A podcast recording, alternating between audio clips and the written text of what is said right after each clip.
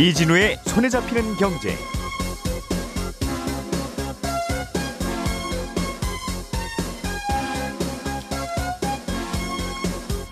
안녕하십니까 이진우입니다. 정부가 어제 새로운 방식의 주택 공급 방안을 또 발표했습니다. 어, 일단 분양은 받고 어, 돈은 조금만 내고 10년 동안 그 집에 월세로 살다가 10년이 되면 최초 분양 가격으로 집을 살 수 있는 권리를 준다는 방식인데요. 잠시 후에 이 내용 조금 더 자세하게 살펴보겠습니다. 다음 달이네요. 7월에는 4세대 실손보험이 출시됩니다. 기존 실손보험보다는 보험료가 상대적으로 싸다고 하는데 싸면 싼 이유도 있겠죠? 구체적으로 어떻게 달라지는 건지 또 이미 실손보험이 있는 분들은 어떻게 하는 게 좋은 건지 알아보겠습니다. 신용등급이 4등급에서 7등급 정도 되는 중간쯤 되는 분들은 혹시 돈이 필요해서 은행에 가도 무슨 이유에서인지 대출을 잘 안 해주죠. 그러다 보니까 결국 저축은행이나 대부업체로 가서 비싼 금리를 물게 되는데 반면에 인터넷 은행들은 최근에 이런 분들을 대상으로 한 중금리 대출을 계속 늘리겠다고 발표도 하고 있습니다. 기존 대, 은행들은 왜 이런 대출을 안 해주는 건지 못 해주는 이유가 있다면 인터넷 은행들은 어떻게 또 대출을 해주겠다는지 이 내용도 살펴보겠습니다. 6월 11일 금요일 손에 잡히는 경제 광고 듣고 시작하겠습니다. 오늘의 뉴스를 프로파일링 합니다. 평일 저녁 6시 5분 표창원의 뉴스 하이킥.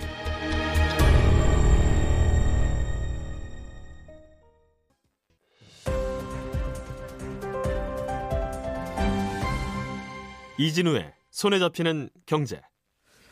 자, 경제 뉴스 중요한 것들 짚어드리겠습니다. 김현우 행복자산관리연구소장, 손에 잡히는 경제 박세훈 작가 두 분 나와 계시고요. 오늘은 금요일의 남자 안승찬 경제전문기자도 나오셨습니다. 어서 오십시오. 네, 안녕하세요. 네. 마음에 드십니까? 금요일의 남자? 어, 좋네요. 박 작가님, 민주당이 어, 부동산 공급 대책을 발표했어요. 네. 민주당이 발표한 거니까 이대로 되리라는 건 아니지만 네. 이런 아이디어가 있습니다. 한번 해봅시다. 네. 어, 라는 거니까 될지도 몰라요. 그죠? 저 당정 협의라는 걸 하니까요. 음. 이름은 누구나 집이라고 그렇습니다. 하는 정책인데 네. 어떤 컨셉입니까? 국토부가 지금 하고 있는 10년 공공 임대랑 비슷합니다. 그러니까 정부, 정부가 공급하는 아파트에 들어가서 10년간 월세 내고 살다가 10년 후에는 분양받을 수 있게 일종의 우선 매수 청구권 같은 걸 준다는 건데 예. 차이점은 뭐냐면요. 국토부가 하고 있는 임대는 임대 기간 지난 후에 분양을 할 때 그 분양가를 감정 평가액으로 합니다. 그러니까 들어갈 때 내가 이 집을 얼마에 살 수 있게 될지 아무도 모르는 거죠. 그렇습니다. 10년 후에 10년 후 거의. 시세. 네. 그죠? 예. 근데 지금 민주당에서 하겠다고 하는 건 처음에 분양했던 가격 그대로 분양한다는 겁니다. 음, 10년 후에도 이 가격에 주겠다. 그렇습니다. 10년 후 가격을 지금 정하겠다는 겁니다. 사실은. 음, 그럼 지금 사는 거네요, 사실상. 그렇죠. 지금 사면 되는데 네. 구조는 일단은 돈을 조금만 내고 들어가서 월세를 살다가 네. 10년이 지나면 네. 그때 기준으로는 10년 전 가격에 네. 준다 집을. 그렇습니다. 음, 일단 무주택자한테 우선 공급하고요. 예. 청년 신혼부부에게 20% 이상 공급한다는 계획인데 이게 또 만약에 사람 몰리면 어떻게 뽑을 거냐. 요 내용은 아직 디테일하게 나오진 않았습니다. 그러면 최초에 얼마를 내는지는 정해졌습니까? 예를 들면 집값이 1억이면 얼마 내고 들어간다. 일단 초, 최초에는 돈 하나도 안 내요? 내긴 냅니다. 음, 아, 어느 6에서 16% 정도. 6%에서 16% 네. 정도. 대략 한 10% 정도 낸다고 생각하시면 될 것 같아요. 그럼 나머지 90%는 나중에 낸다는 거고. 그렇습니다. 어, 그냥 90%를 대출 받아서 사는 거랑 똑같네요, 그럼. 비슷한 구조라고 보면 됩니다. 대출 받는데 그 이자를 이제 월세로 낸다고 생각하시면 돼요. 그러게요. 네. 예. 음, 근데 요즘은 그렇게는 대출을 안 해주는 구조니까. 네. 어, 그러나 이제 예외를 두고 사실상 그렇게 대출을 받아서 작은 돈으로 집 사는 효과를 드리겠습니다는 뜻이네요. 그렇습니다. 어디 어디에 이런 집들을 짓겠다는 겁니까? 인천, 안산, 화성, 의왕, 파주, 시흥에 짓고요. 규모가 한 1만 가구 정도 됩니다. 음. 여기 짓는 건 전부 정부 땅 아니면 지자체 땅입니다. 그러니까 싸게 줄 수 있다는 거죠. 그렇습니다. 음. 그러니까 정부 땅 좀 싸게 해줄 테니 민간 사업자가 들어와서 아파트 지으라는 거고요. 예. 어, 대부분이 이제 기존 택지 지구 용지가 아니라 아, 용, 택지지구 용, 용지거든요. 지금 집 원래 집 지으려고 했던 곳이다 보니까 네. 전체 주택 공급 물량이 크게 확대되는 건 아니에요. 원래 지으려고 했던 거니까. 그래서 기존 주택 시장에 큰 파급력을 기대하기는 어려울 거다. 이런 평가가 나오고요. 안 그래도 여기에 아파트 분양하려고 했던 땅인데 그렇습니다. 네, 그, 그 땅에 이런 형태의 아파트도 해볼만 하지 않겠습니까? 그렇습니다. 음. 공급이 크게 느는 건 아니고 또 하나가 예. 어, 외곽에 동떨어진 곳에 만약에 짓게 되면 당연히 수요가 없을 거고요. 예. 만약에 도심에 있는 곳에 짓게 되면 주변 민원 분명, 분명히 생길 겁니다. 최근에도 뭐 어디 그 그랬죠. 네. 어뭐 과천에 짓겠다고 하면 과천 주민들이 반발하고 그렇습니다. 어디 뭐 태릉에 짓겠다고 하면 태릉 주민들이 반발하고 용산에 짓겠다고 하면 또 주변 주민들이 반발하고. 그렇습니다. 이런 변수들이 있습니다. 어. 빈 땅이 있으면 사실은 뭐 도서관이나 문화시설이나 공원 들어오는 게 제일 좋죠. 그 동네 분들은. 그렇죠. 음, 그러니까 반발하는 건데 또 반발하면 또 그 반발이 먹힌다는 게 걱정이에요. 네. 이제 주택이 좀 공급됐으면 하는 분들 입장에서 보면 그럼 어디다 집을 지으란 말인가. 네. 걱정은 여전히 남아 있고 그런 형태의 주택 공급 방식을 좀 해보자. 네. 알겠습니다.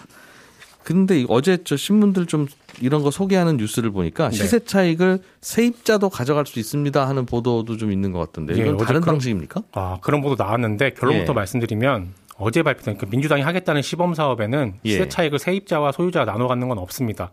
음. 그렇다고 오보냐 하면 또 그거 그, 아, 또 오보라고 하긴 또 뭐한데 예. 1일에 민주당에서 관련 세미나 있거든요. 그래서 이 세미나 개최한 민주당 의원하고 세미나에서 발표했던 분하고 통화를 해보니까 네. 거기서 나온 내용 중에 아, 민주당이 지금 하고 있는 모델이 앞으로 나아가야 할 방안 중에 하나로 제시가 된 게 세입자와 소유자가 시세 차익을 나눠 갖게 하자는 거였습니다. 세입자와 소유자가 네, 그 어떻게 나눠 가질 수 있죠? 소유자의 집이 올랐는데 네, 그 사이에 거주했던 세입자도 오른 집값의 일부를 받아갈 수 있다는 겁니까? 그렇습니다. 예를 들어 3억의 분양을 받았다가 나중에 10년 후에 5억이 되면 예. 2억 정도 시세 차익이 남잖아요. 예. 그거를 1억은 소유권자가 가- 갖고 반은? 나머지 1억은 세입자가 나눠 갖는 반반 나눠 갖는 구조입니다. 아, 그 집에 거주했던 세입자가 혹시 있으면 네. 10년 동안 그렇습니다. 10년 동안 세입자가 그럼 다섯 번 바뀌었으면 다섯 명이 나눠 갖는 그렇습니다.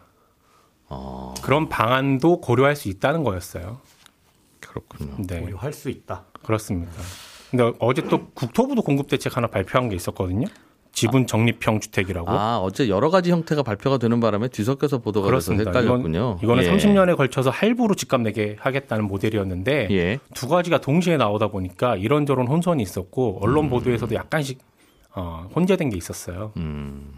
세입자도 차익을 가져가는 모델은 뭐 새롭기도 하고 들리기에 따라서는 신선하게도 들리는데 네. 그럼 집주인은 집을 샀다가 본인은 거주하지 못하고 10년 동안 세입자한테 이제 빌려준 집을 예. 집값이 올라간 거는 세입자와 나눠 가져야 되면 네. 집주인은 왜 그 집을 사요? 다른 집을 사서 세입자한테 주면 본인이 전체 차익을 다 먹는데 그러게요. 그러게요. 그리고 어. 팔아야 차익이 생기잖아요. 그러니까 팔때 세입자가 아이 그 가격에는 팔지 맙시다 그러면 또 같이 회의를 또 해야 되는 그런 문제가 있을까요? 아무튼 쉽지는 않은데 재미있는 발상이긴 하네요. 네. 예. 이런저런 공급 방식이 발표되고 있다. 예. 다른 뉴스 좀 넘어가서 보겠습니다. 김현우 소장님. 예. 안 그래도 청취자 중에 서광수님께서 네. 실손보험에 가입되어 있는데 네. 어 그래서 병원비를 많이 냈는데도 걱정 안 하고 있었는데 네.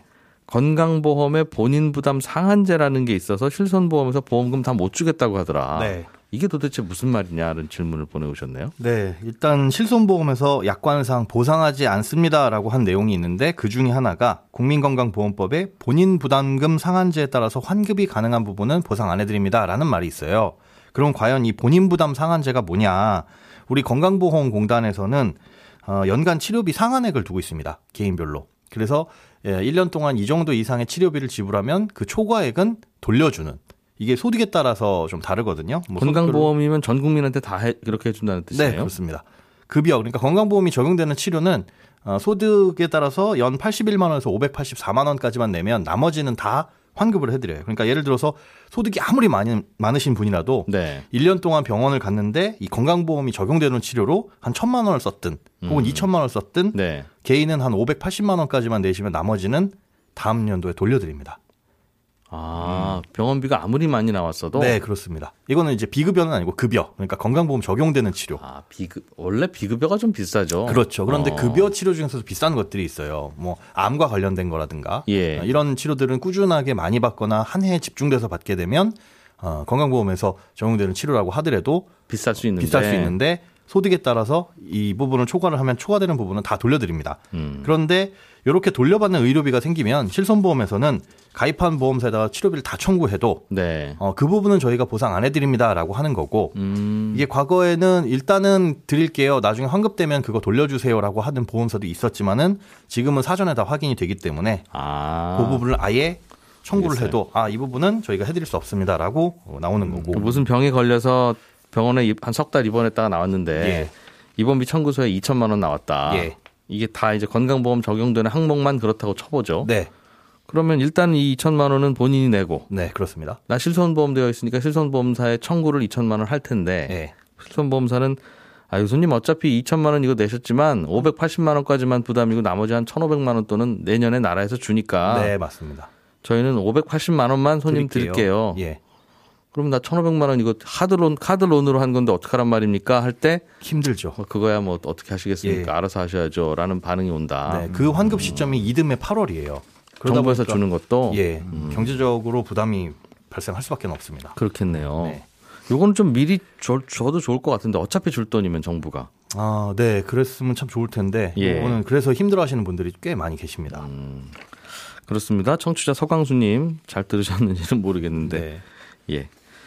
안 그래도 실손보험 뉴스가 좀 나오고 있습니다. 4세대 실손보험이라는 게 다음 달부터 출시된다고 하면 네, 지금까지 팔고 있었던 건 3세대라는 뜻이고 네, 더 이상 3세대는 안 판다는 거죠. 그렇죠. 6월 말까지만 판매가 되고 예. 이제 막차입니다. 근데 7월부터는 4세대 실손이라고 바뀌는데 4세대 네. 실손의 주요한 내용은 비급여 치료에 대한 보장이 줄어듭니다. 근데 우리가 비급여 치료가 비싸가지고 가입하는 게 실손인데 네. 이 부분의 영역이 줄어들다 보니까 보장이 줄어들다 보니까 아, 미리 빨리 가입을 해야 되나 아니면 뭐 음. 좀 넉넉하게 있어도 되나 이걸 고민하시는 분들이 많고 또 기존의 실손보험 중에는 1세대, 2세대 같은 경우는 보험료가 꽤나 비싼 분들이 많이 있거든요. 네. 거의 뭐 3배 가까이 차이가 나기도 하니까 보장이 그건 좋으니까. 그렇죠. 예. 음, 비- 보장이 거의 비급여든 급여든지 간에 100% 해주는 보험 혹은 어, 90%까지 보장을 해주는 보험들이 있으니까 이건 보험료가 한 3배 가까이 차이가 나거든요. 음. 네. 그래서 그걸 이제 갈아타실 분들, 갈아타야 되나 이제 고민하시는 분들도 계신 거고요.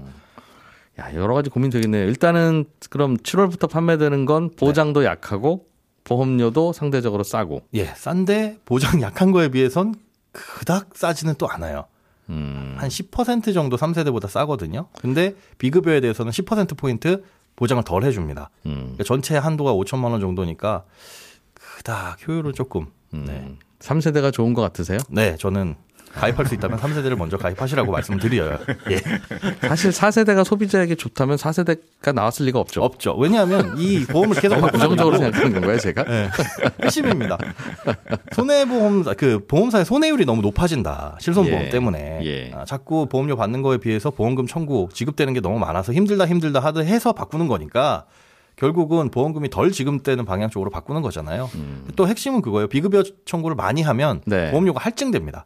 그렇겠죠. 예, 지금은 원래 자동차 보험만 그렇고 개인 보험은 이건 내가 아프기를 원해서 다친 것도 아픈 것도 아니잖아요. 음. 그러다 보니까 내가 보험료를 청, 보험금을 청구한 게 나의 개인적인 보험료로 직접 연관이 없는데 아, 그러니까 병원 많이 가도 특별히 나만 더 할증되는 건 없었는데. 그렇죠. 그런데 4세대 실손은 내가 많이 가면 최대 4배까지 할증이 됩니다. 음. 보험료가. 그런데 안 가면은 할인도 해주는데 얼마나 할인해 주냐? 5% 해줘요. 음. 그러면 할인에 비해서 할증은 굉장히 세다는 거죠. 그러니까 혹시나 해서 실손보험에 가입은 해뒀, 해뒀는데 예. 나는 참이 건강체로 태어났는지 병원을 거의 안 간다. 네. 그래서 나, 내는 실손보험료가 참 아깝기도 한데 네. 어, 자꾸 나의 비슷한 이제 동료들이 병원 가서 자꾸 큰 돈 쓰는 바람에 내 보험료도 같이 올라가고 있는 분들이잖아요. 지금 네, 1, 2, 3, 그렇죠. 4대 맞습니다. 그 실손보험 가입한 분들은 네. 그분들은 4세대로 갈아타는 게 좋지는 않습니까? 아, 먼저 아예 고민하실 필요가 없는 분들부터 말씀드리면 2013년 4월 1일, 2013년 4월 1일 이후에 가입하신 분들은 예. 고민하지 않으셔도 됩니다. 왜냐하면 이분들은 어차피 가입 시점으로부터 15년이 되면 새로운 실손으로 바뀌어요. 자동으로. 예. 원튼 원하지 않든 무조건 바뀌기 때문에 그냥 뭐 지금 굳이 갈아타실 필요 없고 기다리면 바뀌어지는 거고 문제는 그 전에 가입하신 1세대, 2세대 네. 100% 보장 혹은 90% 보장 실손을 갖고 계신 분들인데 이분들은 조금 전에 말씀해 주신 것처럼 나는 별로 안 아파서 병원 거의 안 간다. 근데 음. 보험료만 계속 비싸진다라고 하신다면 긍정적으로 검토해 보실 필요도 있기는 해요. 4세대를 네, 4세대로 예. 혹은 지금 3세대로 갈아타는 음. 것도 검토해 보실 필요는 있는데 이때 보험료만 비교를 해볼 게 아니라 아까 처음에 말씀드린 건강보, 건강보험 본인 부담 상한제 있죠. 음. 1세대 실손은 이게 또 해당이 안 됩니다. 그러니까 다 해줘요. 그러니까 보험료가 그만큼 비싸죠. 음, 일- 나라에서 줄 돈도 일단 다 주고 다 주고 그냥 다 나- 보장. 그럼 나라에서 이듬해 돈을 돌려주면 그 돈은 다시 네, 내 보험사에 내야 되는 겁니까? 아니요, 그냥 가져갑니다. 뭐라고요? 잠깐만요. 네. 오늘 아까 잠깐 말씀해 주신 게 병원비가 3천만 원 나왔어도 네. 580만 원? 네네. 그 이, 이후에 나오는 한 2,500만 원 돈은 어차피 내년에 나라에서 주는 건데 그렇습니다. 3천만 원 병원비 나왔다고 서- 영수증을 들고 가면 보험회사에서 3천만 원을 다 주고 네. 이듬해 2,500만 원을 나라에서 돌려주는 것도 내 돈이라고요? 네, 그렇습니다. 1세대까지는. 그 1세대가 2009년 6월 말까지 가입한 보험은 약관에 이게 없어요, 이 내용이. 그 이후부터 표준화되면서 약관에 모든 게 생겼습니다. 어째 병원 갔다 오면 돈을 벌게 설계를 했어요? 그러니까 잘못돼서 이건 손해율이 높아지고 위험해질 수 있다 해서 바꾼 거죠. 이제 표준화하면서 손, 이 실손보험을 다듬었는데 1, 세대 실손보험은 엉망진창이었군요. 네. 그래서 이제 보험료도 비싼. 그래서 병원을 많이 다니시는 분은 예. 엄청나게 혜택을 받는 보험이고 안 다니는 분들은 사실상 그분들의 보험료를 예, 다 내주고 있는 그렇겠네요. 그된 주변 동료들 그렇죠. 같은 시- 시기에 가입했던 분들이 가입자들끼리 또 그 손해를 나눠서 보험료 인상으로 부담해야 되니까. 그런 거죠. 그러다 보니까 사실상 보험료가 그렇게 올라갈 수 있는데 네. 문제는 이제 고민하실 분들이 1세대, 2세대, 3세대는 각각 손해율을 따로 계산을 합니다. 보험사에서 음. 다른 바구니에 담아서. 네. 근데 점차 점차 갈아타니는 분들이 많아지고 1세대, 2세대가 얼마 가입자가 남지 않으면 네. 그 얼마 남지 않은 가입자는 이 보험의 혜택을 받는 분들일 가능성이 높잖아요. 병원 자주 다니는 분들. 그쵸. 그러니까 안 갈아타시겠죠. 네. 그런 분들만 남아 있으면 와, 진, 이 보험료는 엄청나게 인상될 수 있다는 것도 염두에 두시고 그렇겠네요. 예, 갈아타시는 걸 조금 신중하게 검토를 지금 해보셔야 계속 인상이 많이 되고 있잖아요. 엄청나게 올라가고. 엄청나게 올라가고 있으니까 이걸 갖고 있어 부담은 부담은 될 거예요. 네. 병원 많이 안 가시는 음. 분들은. 사실상 지금 4, 40세로 기준했을 때 한 3배 가까이 차이가 나거든요. 아, 1세대, 2세대 실손보험은 다주택자 종부세 같은 거군요. 갖고 있으면 좋을 것 같긴 한데 자꾸 자꾸 세금이 올라가니까 이거 어떡하지? 더 막 괴롭히느라고 더 올려요. 음, 많이 올라갑니다. 그럴 수도 있겠구나. 그러면 알겠습니다. 그러면 그런 구조가 있으니 4세대로 갈아타셔도 좋고 네. 아유 난 4세대, 4세대는 너무 보장이 안 돼서 싫어 그러면 이번 달에 가입하시는 것도 나쁘지 않네요. 네, 이번 달에 가입하셔도 그러, 그래도 15년 동안만 유지가 됩니다. 음, 15년이 어디예요 그래도. 네. 예. 청취자 중에 박미희 씨께서 조금 전에 문자로 질문 하나 급하게 주셨습니다. 네. 15년 전에 들었던 아이의 실손보험이 예. 있는데 어떻게 이번에 바꾸는 게 좋을까요? 20세 만기랍니다. 어, 안 아프다면 지금 바꿔 놓으시는 게 좋습니다. 나중에 또 보험이 어떻게 바뀔지 모르고 이 4세대 실손은 또 뭐가 있냐면 아까 15년 후면 새로운 보험으로 바뀐다 그랬잖아요. 예. 4세대부터는 그 주기가 5년으로 짧아집니다. 그러니까 어, 이 보험 그래도 손해 볼 것 같아 그러면 5세대 실손, 6세대 실손 더 안 좋게 나올 때 5년마다 바뀔 수 있으니까 이분 그왜 바꿔야 되는 거예요? 15년 전에 들었던 분인데. 지금 15, 5년 후에는 어차피 또 바뀌잖아요. 그런데 5년 후에 바뀔 실손은 최소한 4세대 혹은 5세대가 될 테니까 예. 어, 어차피 바뀔 거면 지금 3세대라도 갈아타서 갖고 계신 게 한 15년 아, 15년 정도는 전에 가입하셨으면 2007년쯤 6년쯤 가입하신 건데. 음, 음. 아 그러면은 저기죠 1세대 실손이죠. 예. 그리고 얼마 못 가죠. 이제 20세까지만 만기라고 하시니까 네. 아, 굳이 그 안에 뭐 나는 이거 보장 혜택을 받겠다라는 마음가짐이면 그런 혜택을 받으시면 어차피 다음엔 보험 가입이 안 됩니다. 아. 어차피 갖고 계신 게 앞으로 한 5년만 유효한 거니까 예, 예. 5년 계속 그냥 들고 가셔도 좋고 네. 뭐 바꾸셔도 좋고 큰 차이는 없습니다. 이게 답이라는 거군요. 그런데 중간에 아프면 못 할 수 있으니까 그냥 들고 지금 가셔라. 지금 지금 갈아타시는 게 좋습니다. 알겠습니다. 안승찬 기자님 많이 기다리셨습니다. 인터넷 은행들이 중금리 대출을 늘리겠다고 하고 정부에서도 얼른 좀 늘리라고 하는 모양이에요. 그렇죠. 네. 중금리 대출이라는 게 일단은 신용 등급이 가운데쯤 되는 4등급에서 7등급 사이에 있는 분들을 대상으로 맞습니다. 아주 싼이지는 아니지만 음. 그래도 20%가 뭐냐. 한 10% 안팎의 네. 그런 중금리로 대출 좀 해주라 하는 거죠. 그렇습니다. 음. 어, 한10% 전후에 뭐 예. 이런 이제 중금리 대출이라고 하는데 이제 사실 문제는 중금리 대출을 잘 안 해준다는 게 지금 문제예요. 왜냐하면 네. 예. 신용 등급 분포를 보면 1등급 제 이제 고신용자가 제일 많고 그 다음에 2등급, 3등급 이렇게 순차적으로 이렇게 그래프가 나오거든요. 네. 근데 막상 전체 가계 대출한 그래프를 그려보면 중간이 이렇게 쑥 꺼져 있습니다. 중금 그 중금리 가운데 대출을 잘 안 해준다는 거죠. 아, 그러니까 중금리 예. 대출이 사실은 4에서 7%가 비중으로 따지면 한 50%가 넘거든요. 근데 실제로 아 4등급에서 7등급 사이가 그렇습니다. 예. 근데도 이 중금리 대출 비중은 전체 대출 중에서 한 30%대 정도밖에 안 돼요. 그럼 4등급에서 7등급 있는 분들은 고금리 대출을 받고 있다. 그렇습니다. 그렇습니다. 중, 중간에 일종의 이제 금리 단절이 있다. 네. 그래서 특히 이제 인터넷 전문 은행들이 이번에 거론이 많이 됐는데 전체 대출 중에 12% 정도만 중금리 대출을 해주고 있었어요. 지금까지는 네, 예. 그러니까 금융위원회가 굉장히 화가 나서 음. 이제 불러서 압박도 좀 많이 한 것으로 알려져 있고 그래서 이번에 어, 카카오뱅크, K뱅크 이런 데들은 이제 중금리 대출을 3년 내 한 30% 정도로 끌어올리겠다 이렇게 네. 공개적으로 약속을 했고 새로 출범하는 토스뱅크도 처음부터 우리는 30% 이상 몇 예. 년 후에는 하겠습니다. 44%뭐 이렇게 납작 좀 엎드렸다. 볼수 궁금한. 건 음. 아니 중간 신용 있는 분들한테는 중간 정도 되는 금리를 받으면 은행도 손해 날 게 없을 것 같은데 음. 굳이 안 하겠다는 하는 은행들도 좀 이상하고 또 네. 은행들이 안 하겠다고 하면 이유가 있을 텐데 그것도 굳이 또 왜 이유가 뭐예요 일단? 기본적으로 굉장히 좀 하기 싫어하던데 예. 이제 왜냐하면 이 중금리 대출은 자기들한테 손해가 굉장히 많이 나는 사업이라는 인식이 아주 강하더라고요. 제가 어제 여러분하고 통화를 해봤는데 예. 예. 를 들어서 이제 신용 등급이 올라가면 올라갈수록 그 손해율이 계속 높아질 수가 있잖아요. 네. 푹푹 뛰는데 예를 들어서 10명한테 중신용자 10명한테 천만 원씩 10% 대출 금리로 대출을 해줬다. 네. 그럼 1년에 은행이 받는 게 천만 원 이자를 받잖아요. 단순 예. 계산하면. 예, 예. 그래도 10, 10명 중에 한 명만 만약에 부신하면 천만 원 받은 게 다 없어지니까 음. 이거는 자기들한테 굉장히 위험한 사업이고 여기다가 이제 부실 대출, 그러니까 부실 대출은 아니지만 중, 이 위험도가 높은 대출은 또 충당금도 더 쌓아야 되니까 음. 비용도 더 많이 든다. 그래서 이런 거 저런 거 따지면 우리가 이거 해주는 게 별로 이익이 되는 게 아닙니다. 그러니까 마치 게다가 요즘은 이 가계대출 전체적으로 규제를 좀 하고 있는 상황이잖아요. 예. 그러니까 전체적으로 팔아야 될 짜장면 그릇은 딱 정해져 있으니까 가급적이면 돈 안 떼먹을 사람들한테 좀 팔겠다. 어, 그런 신용이 높은 가- 분들은 돈을 떼일 가능성은 적지만 음. 이자도 조금 내시잖아요. 그렇죠. 어. 그리고 중신용자들은 돈을 떼일 가능성이 조금 높아지지만 그거 감안해서 이자도 높잖아요. 그러니까 네. 10%씩 내잖아요. 근데 이게 될 것 같은데. 이게 이제 10%도 지금 그러니까 시장 가격이 안 된다고 보는 것 같아요. 왜냐하면 그러니까 말씀하신 대로 불안하면 금리를 더 높이면 되잖아요. 더 높이 받으면 된다. 그런데 예를 들면 금융위에서 중금리 대출 상한은 딱 얼마 이상은 받지 마세요. 이렇게 가격 제한을 둡니다. 지금까지는 그게 10%였고 이번에 6.5%로 내려왔거든요. 그러니까 6.5%로 하면 우리가 이걸 어떻게 장사하냐. 이해가 잘 안 돼요. 김현우 소장, 박세현 작가, 안승찬 경제전문기자 세 분과 함께했고요. 예, 중금리 대출 이야기는 좀 더 파보겠습니다. 고맙습니다. 감사합니다.